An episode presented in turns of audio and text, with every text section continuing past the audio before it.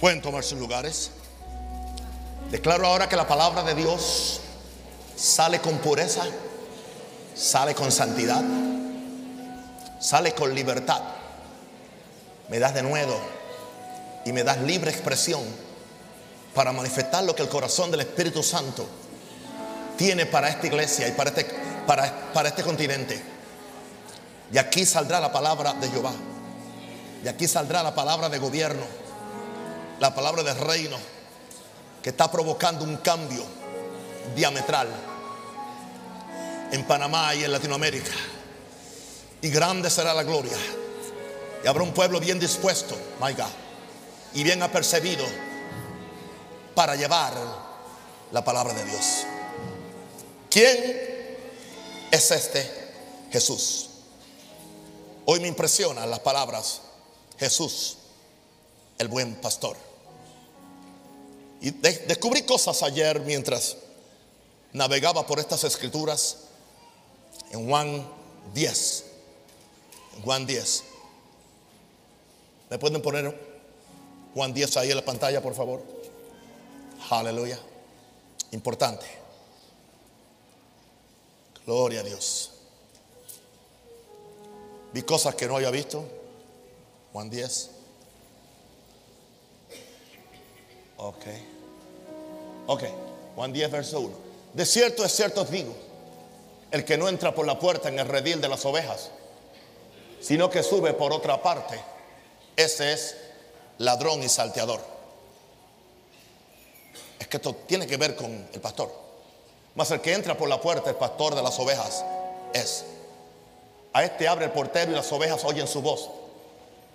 A sus ovejas llama por nombre y las saca. Y cuando ha sacado fuera todas las propias va delante de ellas. Y las ovejas le siguen porque conocen su voz.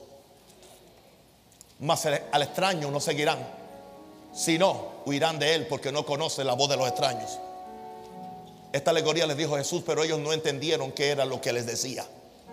Volvió pues Jesús a decirle, de cierto, de cierto digo, yo soy la puerta de las ovejas. Todos los que antes de mí vinieron, ladrones son y salteadores, siempre los han habido.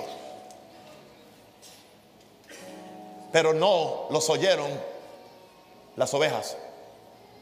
Yo soy la puerta, el que por mí entrare será salvo entrará y saldrá y hallará pastos. El ladrón no viene sino para hurtar y matar y destruir. Está hablando de pastores.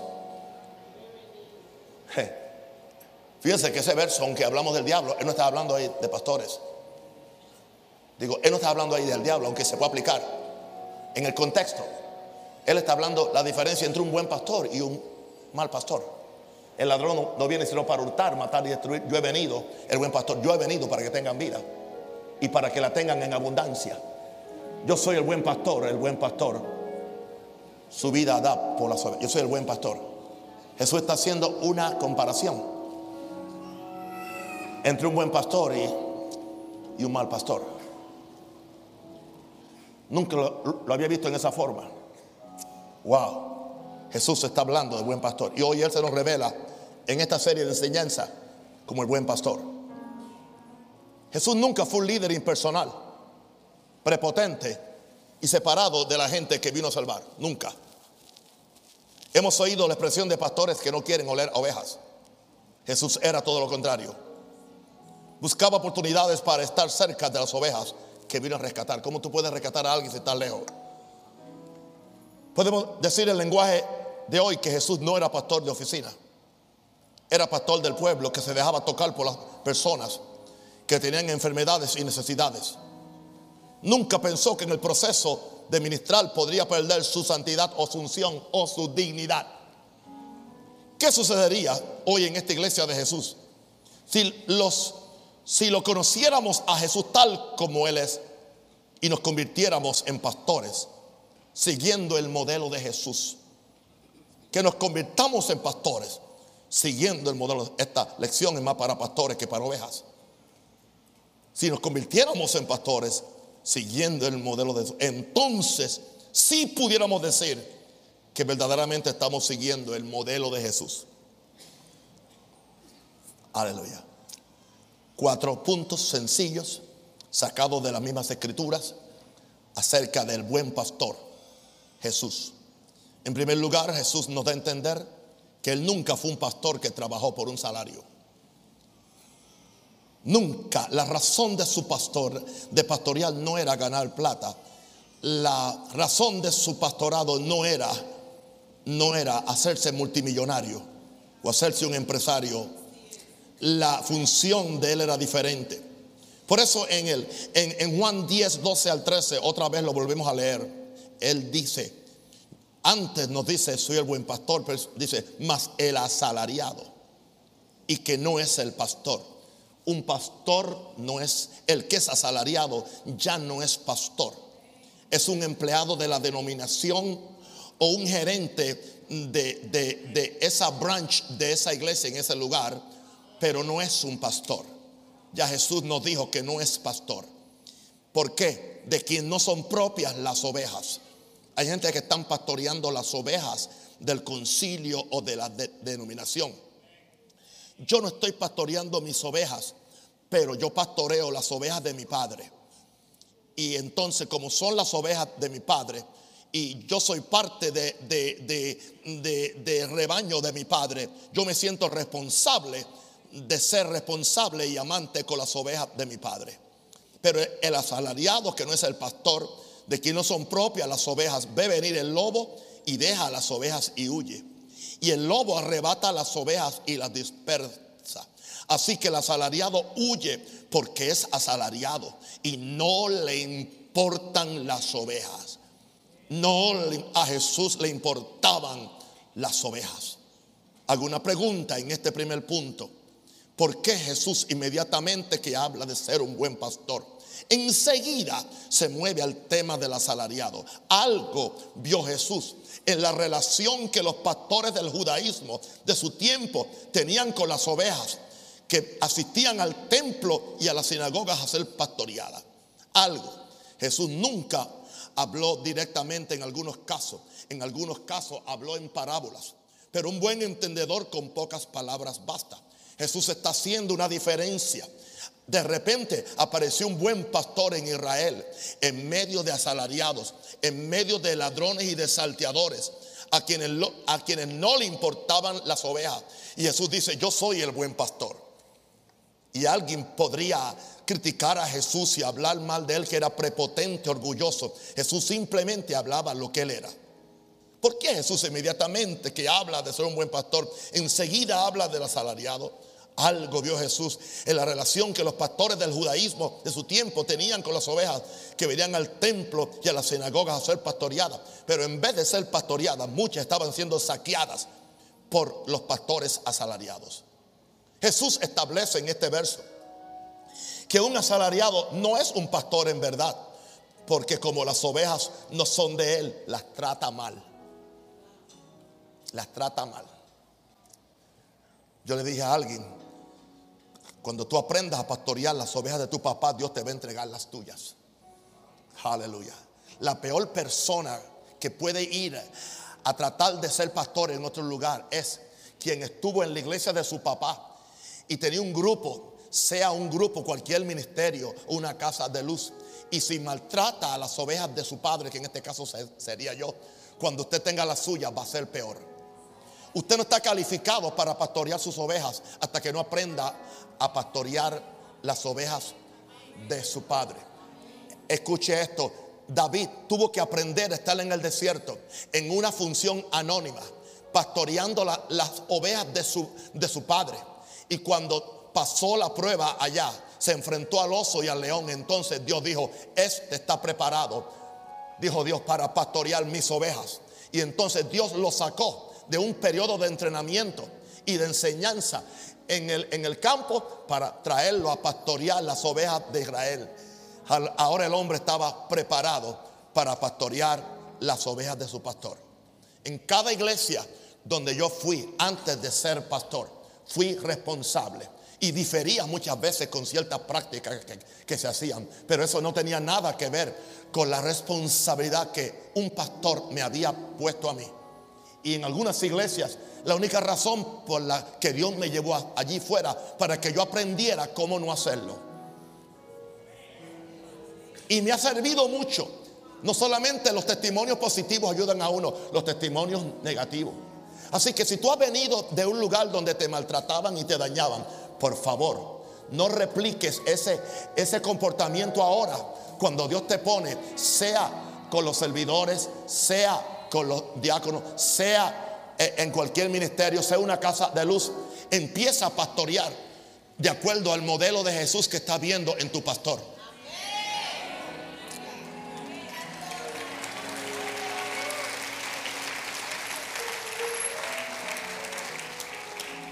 Un asalariado dice, si no me pagan a tiempo lo que quiero, busco a otras ovejas en otro corral. Un asalariado le importa más cubrir sus gastos antes que cubrir los gastos del templo. Un asalariado, ala, ala para la familia, ala para los hijos, ala para la esposa, ala para su carro, ala para su casa, ala para, su seguro, ala para esto y las ovejas ni le importan y la iglesia ni le importa. Si se paga bien y si no también. Y si no hacen lo que yo digo, los amenazo que me voy, porque no es pastor. Es como el padre que amenaza a, sus hijos que si se portan mal se, se va. Él no es padre. Es como la esposa que amenaza al esposo.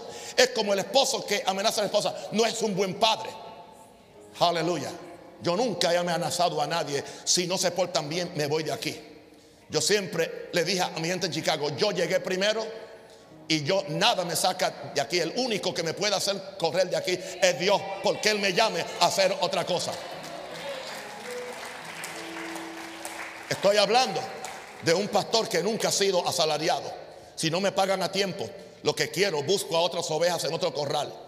Y estoy aquí en esta, estoy aquí en esta iglesia, en lo que aparece un lugar más próspero, o un lugar con más gente, o un lugar con más influencia, o un lugar donde me doblen el salario.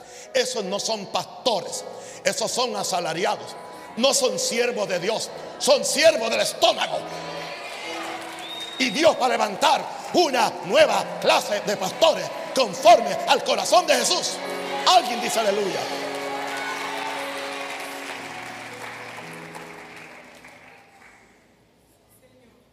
Nunca vemos a Jesús aprovechándose de las ovejas y ministrándoles a cambio de una remuneración financiera. Jesús dijo muy claro, el obrero es digno de su salario. Ningún problema con eso. Es más, le dijo, cuando vayan, no pidan, no digan nada, vaya donde quiera que ustedes van. Cuando regresan, les dice, cuando salieron, ¿le faltó algo? ¿Le faltó algo cuando salieron? Los 70, no, cuando salieron los 12, no, no. ¿Por qué? Porque llevaron el reino de Dios. Y cuando volvieron, dijeron, no, Señor, maestro, no nos ha faltado nada. Oh, hermano, cuando tú sales de la voluntad de Dios y cuando tú amas a las ovejas, cuando, tú tienes, cuando tú, eres el buen pastor que es Jesús, mira, las, las ovejas son recíprocas. Las ovejas son recíprocas.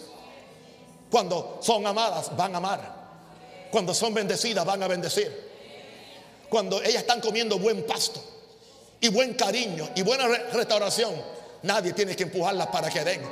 Voluntariamente, las ovejas, aleluya, llega un momento que las ovejas están, están tan bien alimentadas que la leche se les sale sola. Aleluya, aleluya.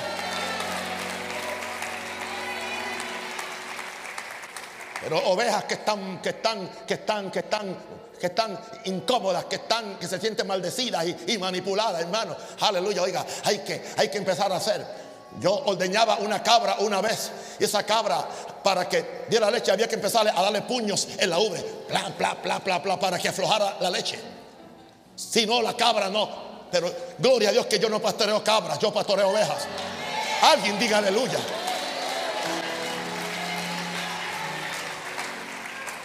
No hay que darle puños compactos y sellos y siembra y a esto y a lo otro. Y Nada de eso, nada de esto. Simplemente gloria a Dios. Le doy buen pasto, le doy buena comida. Gloria a Dios.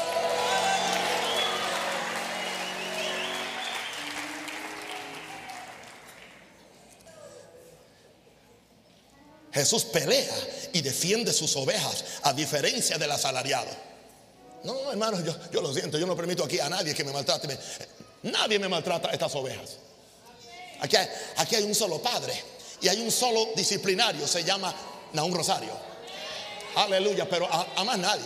Es como en casa. En casa yo tenía, los hijos mayores querían disciplinar a los menores. No, no, no, eso no es, eso es un asunto de ustedes. Ustedes aquí no mandan, aquí mando soy yo. Y hay muchas veces hermanos mayores en la iglesia que creen que ellos tienen la misma autoridad del, del pastor para estar disciplinando. No, no, no, no. Cállese la boca.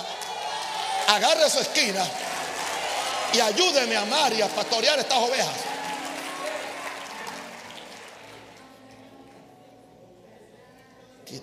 Tienen una enfermedad que se llama pastoritis, aguditis. Nunca Jesús pelea y defiende sus ovejas a diferencia. Él dice, no, no, no, no, no, no. El asalariado, aleluya, viene el lobo, deja las ovejas y huye. Siempre está corriendo, siempre está corriendo de lugar en lugar, de, lugar en lugar. como si el diablo, yo me voy a otro sitio, porque, ah, mira, cuando tú te vas a otro sitio, el diablo es el primero que se te mete en la maleta. Y cuando lo abre, allá llegó antes que tú. Aleluya. Porque el diablo viene siempre a matar, a robar y a, destruir. Alguien diga aleluya. Jesús es un buen pastor que pelea y defiende sus ovejas a diferencia del asalariado. A un buen pastor sí que le importa el estado de sus ovejas. Al asalariado no le importan las ovejas, solamente le importa la leche y la lana y los buenos visteces de la oveja. Un buen asado de oveja no le importan las ovejas. A un buen pastor sí que le importa el estado de sus ovejas. Sacrifica sus intereses, sacrifica su tiempo, sacrifica sus conveniencias, porque simplemente es un pastor que da la vida por las ovejas. Bueno, descansen mis amigos pastores de Latinoamérica. Ya acabé con el primer punto, ahora voy al segundo le doy un saludo a mis pastores que tienen el Espíritu de Jesús y están siguiendo el verdadero modelo de Jesús. Ser un pastor que ama las ovejas. Alguien diga aleluya.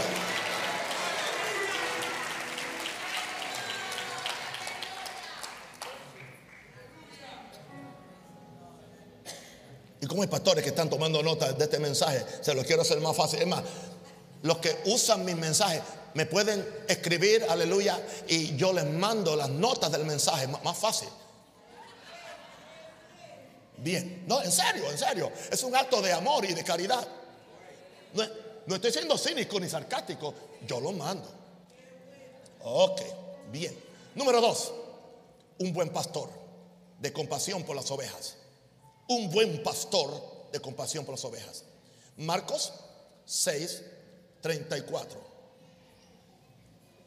Marcos 6, Marcos 6, 34. Y salió Jesús y vio una gran multitud y tuvo compasión de ellos porque eran como ovejas que no tenían pastor.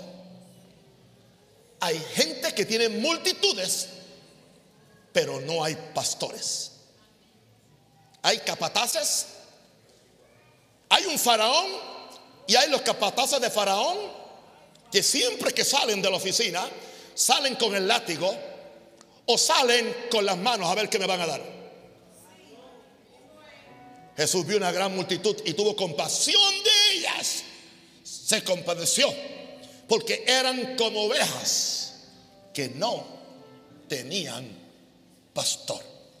Y comenzó a enseñarles muchas cosas. Jesús tuvo compasión de las ovejas porque él sabía que antes de él habían venido lo que él dijo en el verso 8. Antes que viniera un buen pastor a Israel, le dijo, todos los que antes de mí vinieron, ladrones son y salteadores. Pero no los oyeron las ovejas. Posiblemente aquellas ovejas eran más sabias que algunas ovejas hoy en Latinoamérica. Están oyendo a ladrones y a salteadores. Tan siquiera la del tiempo de Jesús dice, no los oyeron. ¿Cómo tú vas a a alguien que te viene a robar y a quitar y a saltear? Resístelo en el nombre del Señor. Todos los que antes de mí vinieron, ladrones son y salteadores. O sea, Jesús sabía que Él iba a hacer la diferencia. Él vino a, hacer él vino a, traer el verdadero modelo de Jesús, de un pastor que da su vida por las ovejas. Yo quiero ver a los que están hablando del modelo de Jesús que sean esos pastores. Hablo claro desde mi parroquia.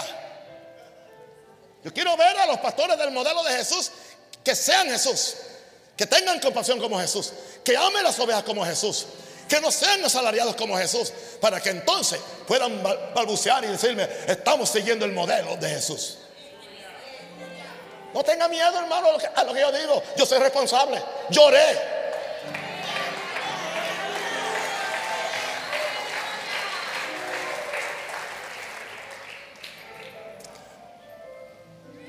Todo el ministerio de Jesús surgía de un corazón de compasión, no de un deber o una obligación.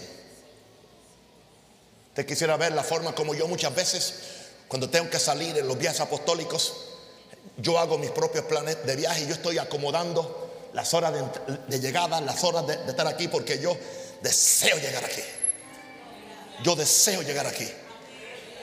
Amarles, administrarles, aleluya, a traerle la palabra del Señor, aleluya, a llevar la compasión, a estar pendiente cómo este el Evangelio cambia, cómo están las casas de luz, cómo están los diferentes ministerios, gloria a Dios, a los hospitales o a la cárcel, o, lo, que está haciendo Jeff, los niños. ¿Por qué? Porque hay un corazón de compasión. No es un deber o no es una obligación. No estoy aquí por deber. No me levanto a las 6 de la mañana para estar ya a las 7 y pico de la mañana ya en el oeste por un deber o una, obligación. Yo simplemente, yo pudiera, pudiera poner la iglesia allá una pantalla y ponerlo a la misma hora y, predicarle desde aquí. Pero yo tengo compasión. Yo tengo amor. No un deber, no, no es una obligación. A mí nadie me está obligando. Gloria a Dios. Pero hay una deuda que tengo. Amar. Esa deuda nunca se paga. Dice, no debáis nada a nadie, sino el amaros unos a los otros. Usted nunca paga esa deuda, porque usted siempre tiene que seguir amando. Y mientras más ama, más debe amar. Ahora, la compasión de Jesús lo movía a tomar el tiempo que se requiriera para enseñarles los principios del reino. Jesús tomaba el tiempo, le daba unos seminarios del reino kilométricos. Una vez estuvo tres días con ellos. Tres días. ¿Qué le dijo en tres días? Durmieron en el campo, se quedaron en el campo y Jesús quizás también se quedó en el campo. Y Jesús no tenía posiblemente un carro con aire acondicionado, tuvo que quedarse allí también con ellos. Vamos a ver, gloria a Dios. Pero eso se llama qué? Compasión. Compasión. Lo peor es predicar por un salario. Lo peor es predicar por un honorario. Pues cuando uno viene a predicar por por un honorario, a ver cuánto me van a dar, 50, 100, 500 mil. Y uno va a predicar de acuerdo a lo que le van a pagar. Un profeta una vez en mi iglesia, alguien le trajo, él profetizaba sobre la gente cuando yo creía en esos disparates. Yo también creí en algunos disparates. Y él vino y eh, estoy haciendo una demanda, una demanda, una demanda. Y vino, un hermanito vino con 50 dólares. Y cuando vio 50 dólares, digo, oh, hermanito, usted lo que quiere es una profecía de 50 dólares, así que no le puedo dar una de mil. Esto no me lo dijo nadie, eso aconteció en mi propio púlpito. ¿Usted cree que con 50 dólares yo le voy a... Yo, usted, si quiere una profecía más, más amplia, tráigame mil, dólares. Oh, santo.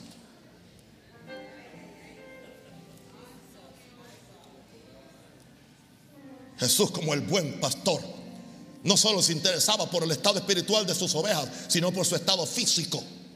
Por su estado físico. Gloria a Dios. Yo estoy bajando en esta mañana mm, del templo allá en, el oeste y veo una hermanita que, va, que la van ayudando a bajar. Y yo tengo otro culto aquí, pero ¿qué yo pierdo por acercarme a la hermana y decirle, ¿qué le pasa a mi hija? ¿Qué le pasa? ¿Qué le pasa a mi hija? Tengo un dolor, tengo un hinchazón. Allí mismo, oré por ella. Eso, eso no, no toma tiempo quizás 30 o 40 segundos, orar por ella, bendecirla, pero que ella va a saber que Jesús se interesa por ella.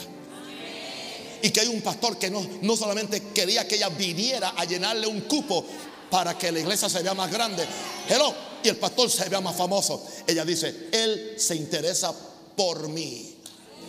Y si yo valgo para Él, debo valer para Jesús.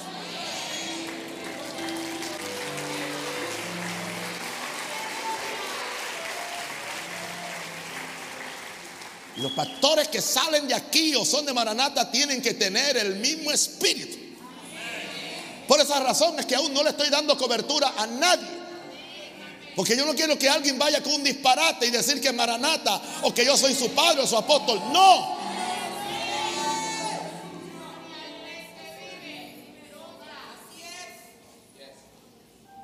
Oh, gracias Padre. Jesús se interesaba por sus problemas, por su cansancio. En Mateo 15, 32 dice, y Jesús llamando a sus discípulos, Mateo 15, 32, llamando a sus discípulos. Yo, yo me pregunto, ¿estará la gente leyendo los evangelios? Salgan ya de Primera Samuel y Primera Crónicas. Y Primera y Segunda Reyes. Dejen a la viuda quieta ya. No le saquen más plata a esa viuda. Dejen a la tsunamita tranquila que duerma con su marido. Hello. Muévanse a Mateo, Marcos, Lucas, Juan, para que conozcan a Jesús. Y después que acaben de conocer a Jesús, vayan al libro de los hechos para que vean cómo lo hacía Pedro, Juan, Felipe y Pablo, cómo ellos conducían la iglesia. Y si tiene tiempo para tener la teología correcta de lo que es la iglesia, vaya a Romanos, a Gálatas, Primera Corintios, Segunda Corintios, las epístolas pastorales, etcétera, etcétera. Y si quiere saber cuál va a ser el fin de todos los bandidos y ladrones y mentirosos que es la iglesia, vaya y lea Apocalipsis el capítulo último. Alguien diga aleluya.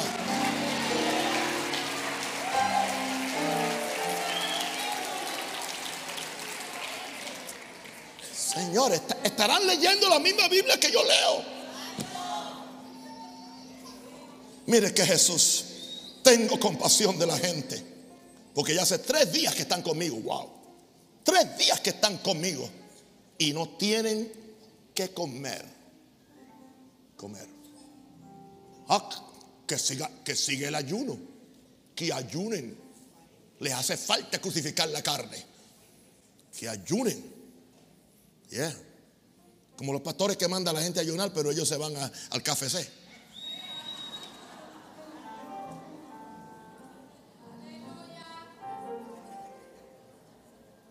Están los hermanitos en el día de ayuno aquí, pero ellos se echaron un desayuno completito. Completito. Y entonces vienen a hablar de, de, uh, sacrificio, de, uh, hermano, hay que ayunar, hay que buscar a Dios con la barriga llena.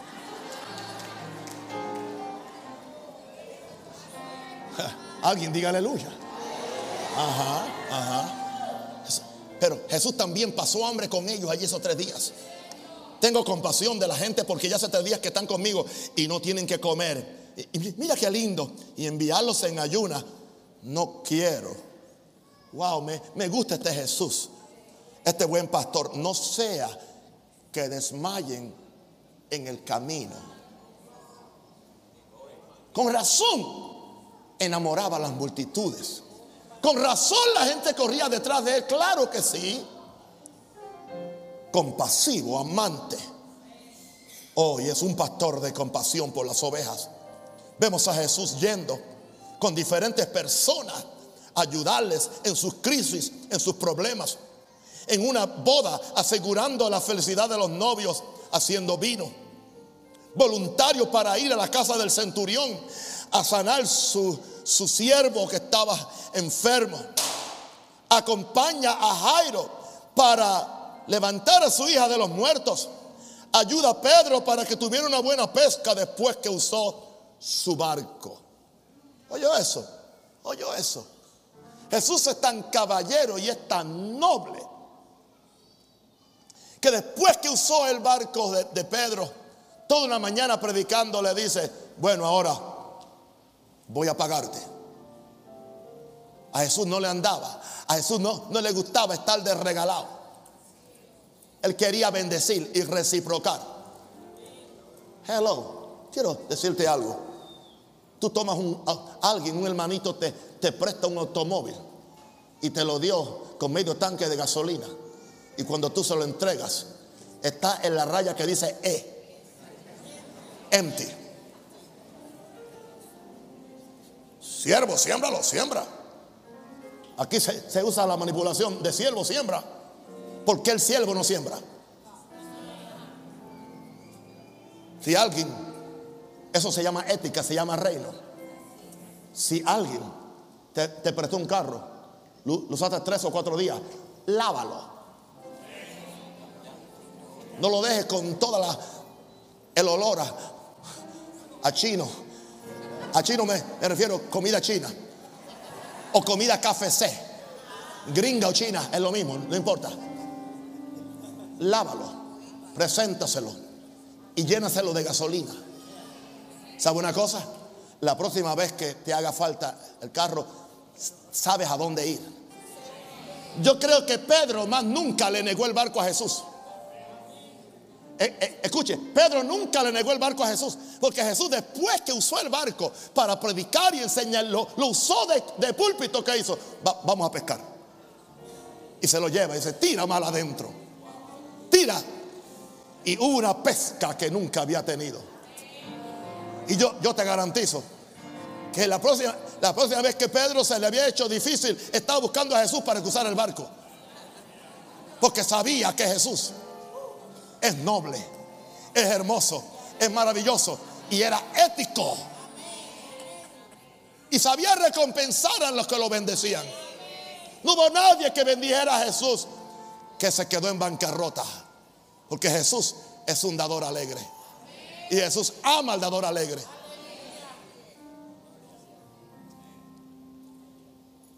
Bueno, voy a hablar ahora en la primera persona del plural los pastores nos hemos engreído. Tienen que hacerlo por mí porque soy el ungido. Tienen que dármelo porque soy el ungido. Me lo merezco todo. Hello, nadie merece nada. Si algo tenemos y si algo recibimos, es simplemente por el amor y la gracia de Dios. Alguien puede decir aleluya.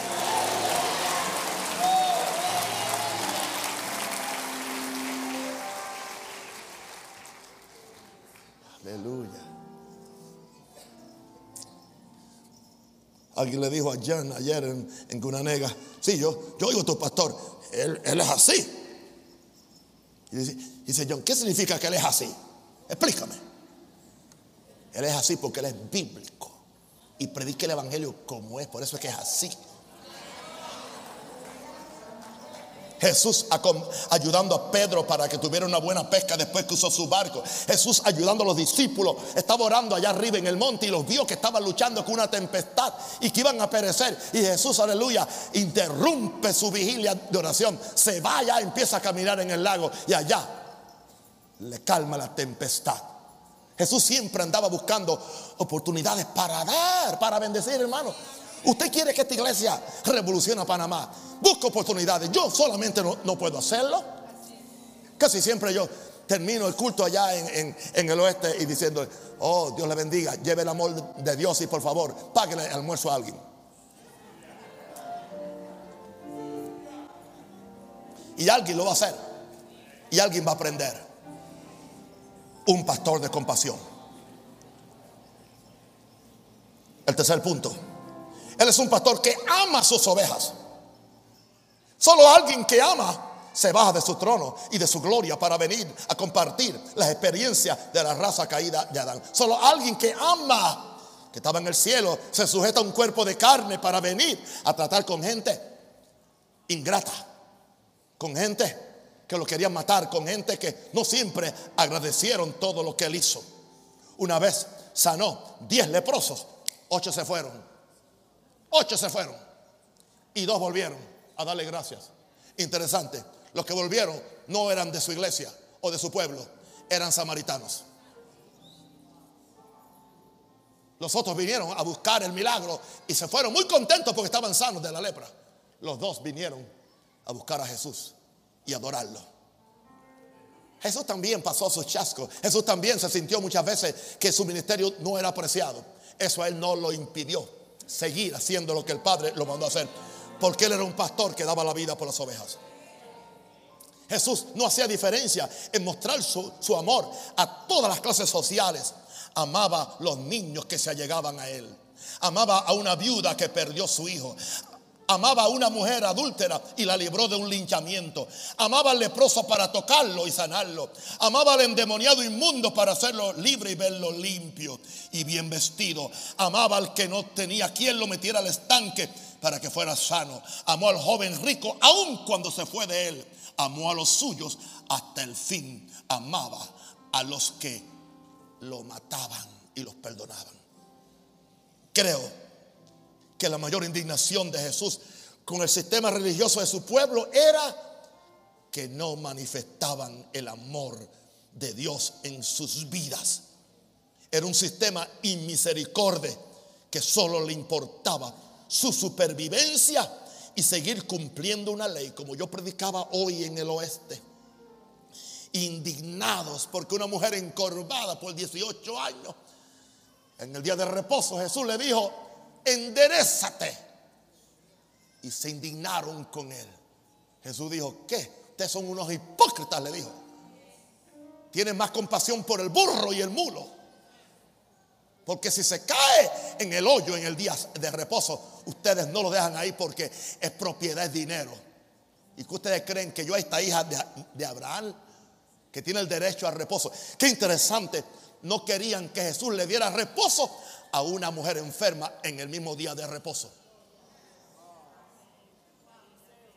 Porque solamente querían el legalismo del día, el legalismo. Oh, yo, yo aprendí algo que me ha salvado tantos años y es el sábado no fue hecho por causa del, digo, el hombre no fue hecho por causa del sábado, el sábado fue hecho por causa del hombre. El sábado fue hecho para que el hombre descansara, no para regular la conducta que los discípulos no podían ah, ni, ni, comerse un grano de trigo de los sembrados porque lo criticaban. Jesús le dijo, misericordia quiero y no sacrificio. Se les ha olvidado a usted que la misericordia es por encima del juicio. Y le dijo, ¿qué les pasa a ustedes?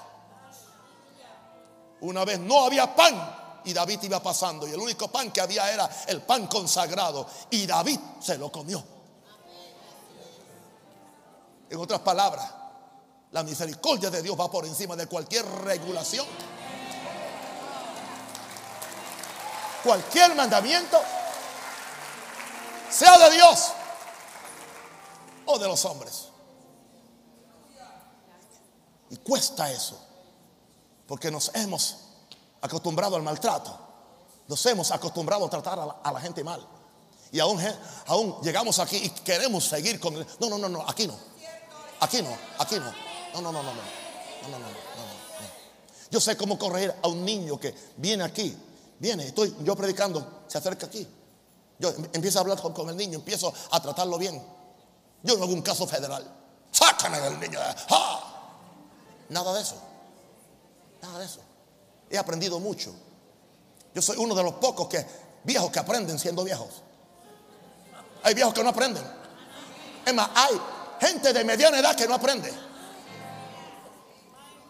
Soy un viejo sabio, gloria a Dios. Y voy a seguir aprendiendo. Y si algo veo que no es de Dios, lo echo a la basura. Y si veo que hay algo en mí que no es de Dios, lo renuncio. Aleluya. Yo quiero ver la gloria de Dios. Yo quiero ver un cambio en ustedes. Yo quiero ver un país a los pies de Jesús. Yo quiero ver un país a los pies de Jesús. Yo quiero ver que que Panamá, aleluya, sea un faro de luz para toda Latinoamérica. ¿Alguien lo cree? Gloria a Dios. My God. Su mayor indignación era el sistema que no manifestaba el amor de Dios en sus vidas. Era un sistema de que solo le importaba su supervivencia. Las multitudes corrían a Jesús no solo por los milagros y señales, creo que el amor que emanaba de su ser los atraía como un magneto, como un imán. ¡Wow! Santo, solo el amor puede explicar su trato con Judas. Solo el amor que hasta el fin lo soportó, no lo avergonzó ante los otros discípulos y se dejó dar el peor beso que uno puede recibir, el beso de la traición. Hermano, es el beso, el beso que usted quisiera buscar Clorox para limpiarse la cara. A mí me han dado muchos besos de traición, pero el de Jesús No fue solamente fue el beso de traición, fue el beso de que selló su sentencia. Y él no, él no, no, él se dejó besar del traidor. Se dejó besar. Oh Jesús, yo quiero aprender ese modelo, ese modelo de Jesús. ¿Cuánto nos falta a todos? Diga, a todos nos falta. No, somos pacientes muchas veces. Y yo hablo de mí también. Aleluya. Yo también me rayo, hermano, de vez en cuando. ¿Qué le pasa? ¿Qué le pasa? Dije algo fuera de orden. Usted no permiten que yo me raye. Entonces usted, usted nunca se, usted tampoco nunca se raye. Cuando usted no se raye nunca, júgueme. Aquí hay alguien que puede levantar la mano para yo sacarle el demonio de mentira que nunca se ha rayado. No levante la mano, no la levante.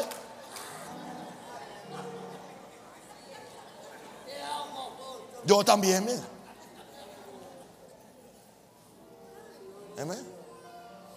Yo tengo un verso, dice, y si nos rayamos, la sangre de Cristo nos limpia de todo, de rayamiento y nos purifica de todo mal genio. ¿Alguien dice aleluya? Claro.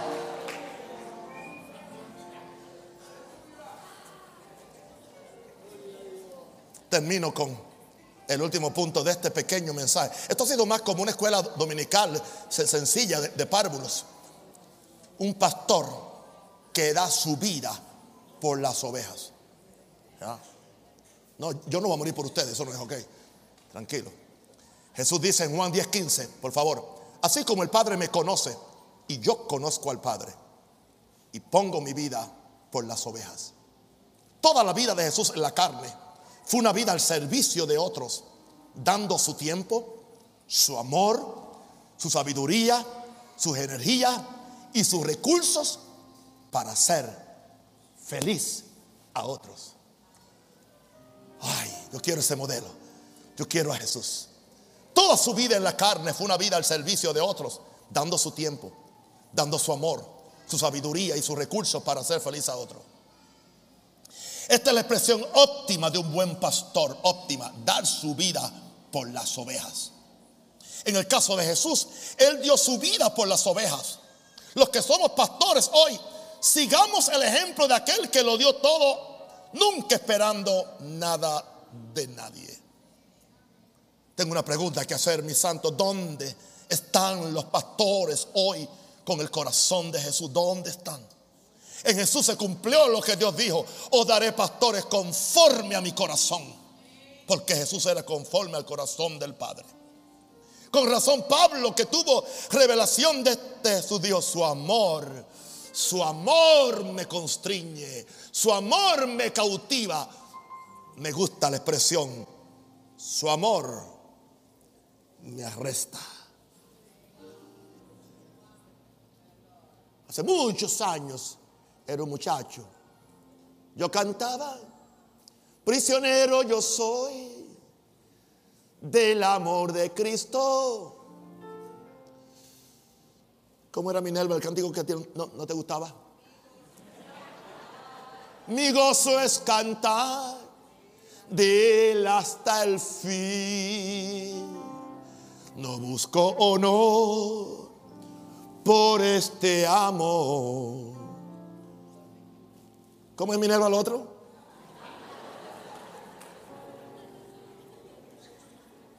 Porque Minerva me celaba de Jesús al principio. Confesión. Ella sabe, ella se lo va a decir a ustedes un día que predique cuando yo no esté aquí. Y yo sé que cuando yo esté aquí, ella habla mucho de mí, ¿entiende? Yo, yo lo digo al frente de ella. Prisionero yo soy del amor de Cristo.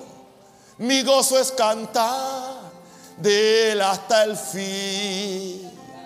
No busco honor por este amor. ¿Mm? Pero el día final, dulce amor me da el Señor. Algo así me lo inventé ahora lo último. Pero gloria a Dios. Alguien diga aleluya.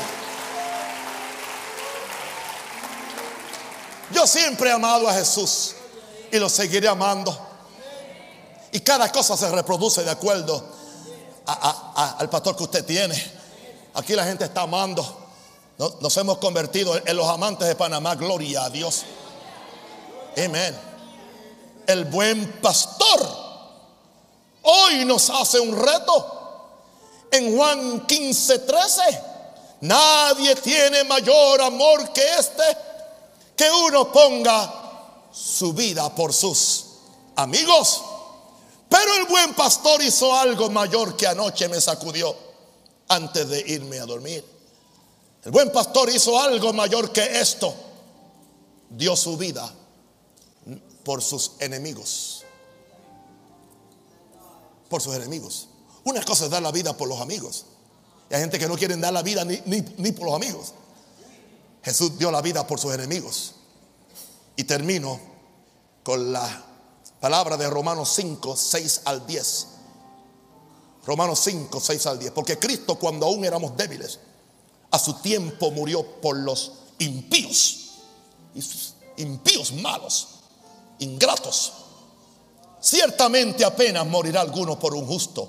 Con todo pudiera ser que alguno osara morir por el bueno. Más Dios muestra su amor para con nosotros en que siendo aún pecadores, Cristo murió por nosotros. Pues mucho más, estando ya justificados en su sangre, por él seremos salvos de la ira. Porque si siendo enemigos fuimos reconciliados con Dios por la muerte de su Hijo, mucho más estando reconciliados seremos salvos por su vida. Hay dos cosas. Jesús le dice, nadie tiene mayor amor que este que uno ponga su vida por sus amigos. Pero Jesús, como el buen pastor, hizo algo mayor que esto. Puso su vida por sus enemigos, por ti y por mí. Y la única razón por la cual hoy estamos reconciliados con Dios es porque hubo alguien que dio su vida por nosotros, que fue un buen pastor que llegó a lo máximo a dar su vida. Yo oro que el Espíritu de Jesús que había en mi papá se manifieste en mí. Pastoreó la misma iglesia. Claro, Dios no lo llamó a Panamá, él fue a mí. Por 60 años dedicado al, a la obra. Cuando trataron de dividirle la iglesia, cuando injustamente lo sentaron un, año, no por ningún crimen, sino por un celo ministerial. Él no recibió un centavo de la iglesia. Se fue, agarró un, un carro público, de ser el predicador en el barrio, de ser el padre de la iglesia. Ahora andaba Juan Rosario en un carro público de 6 de la mañana a 6 de la tarde para que nosotros tuviéramos comida en casa y ropa, simplemente por la maldad de un sistema religioso que no sabe amar, de un sistema religioso que es misericordia. No estoy herido, pero sí indignado con la religión. Y esta indignación solamente se va a terminar cuando yo cierre mis ojos y me encuentre con Jesús y Jesús me dijo, bueno, hiciste, yo también viví indignado con ellos. Ven a mi reino.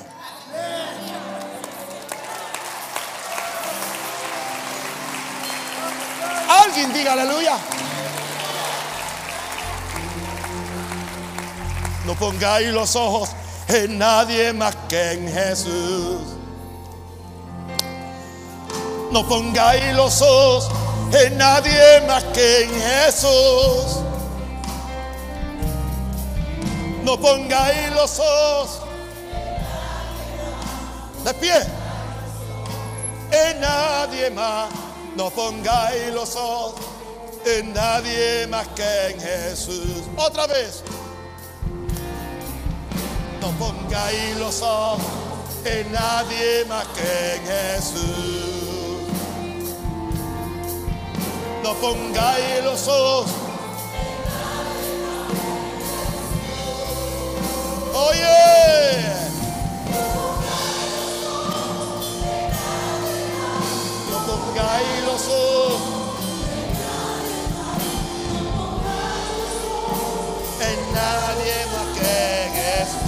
사람의 너 뭔가 일어서 행해 주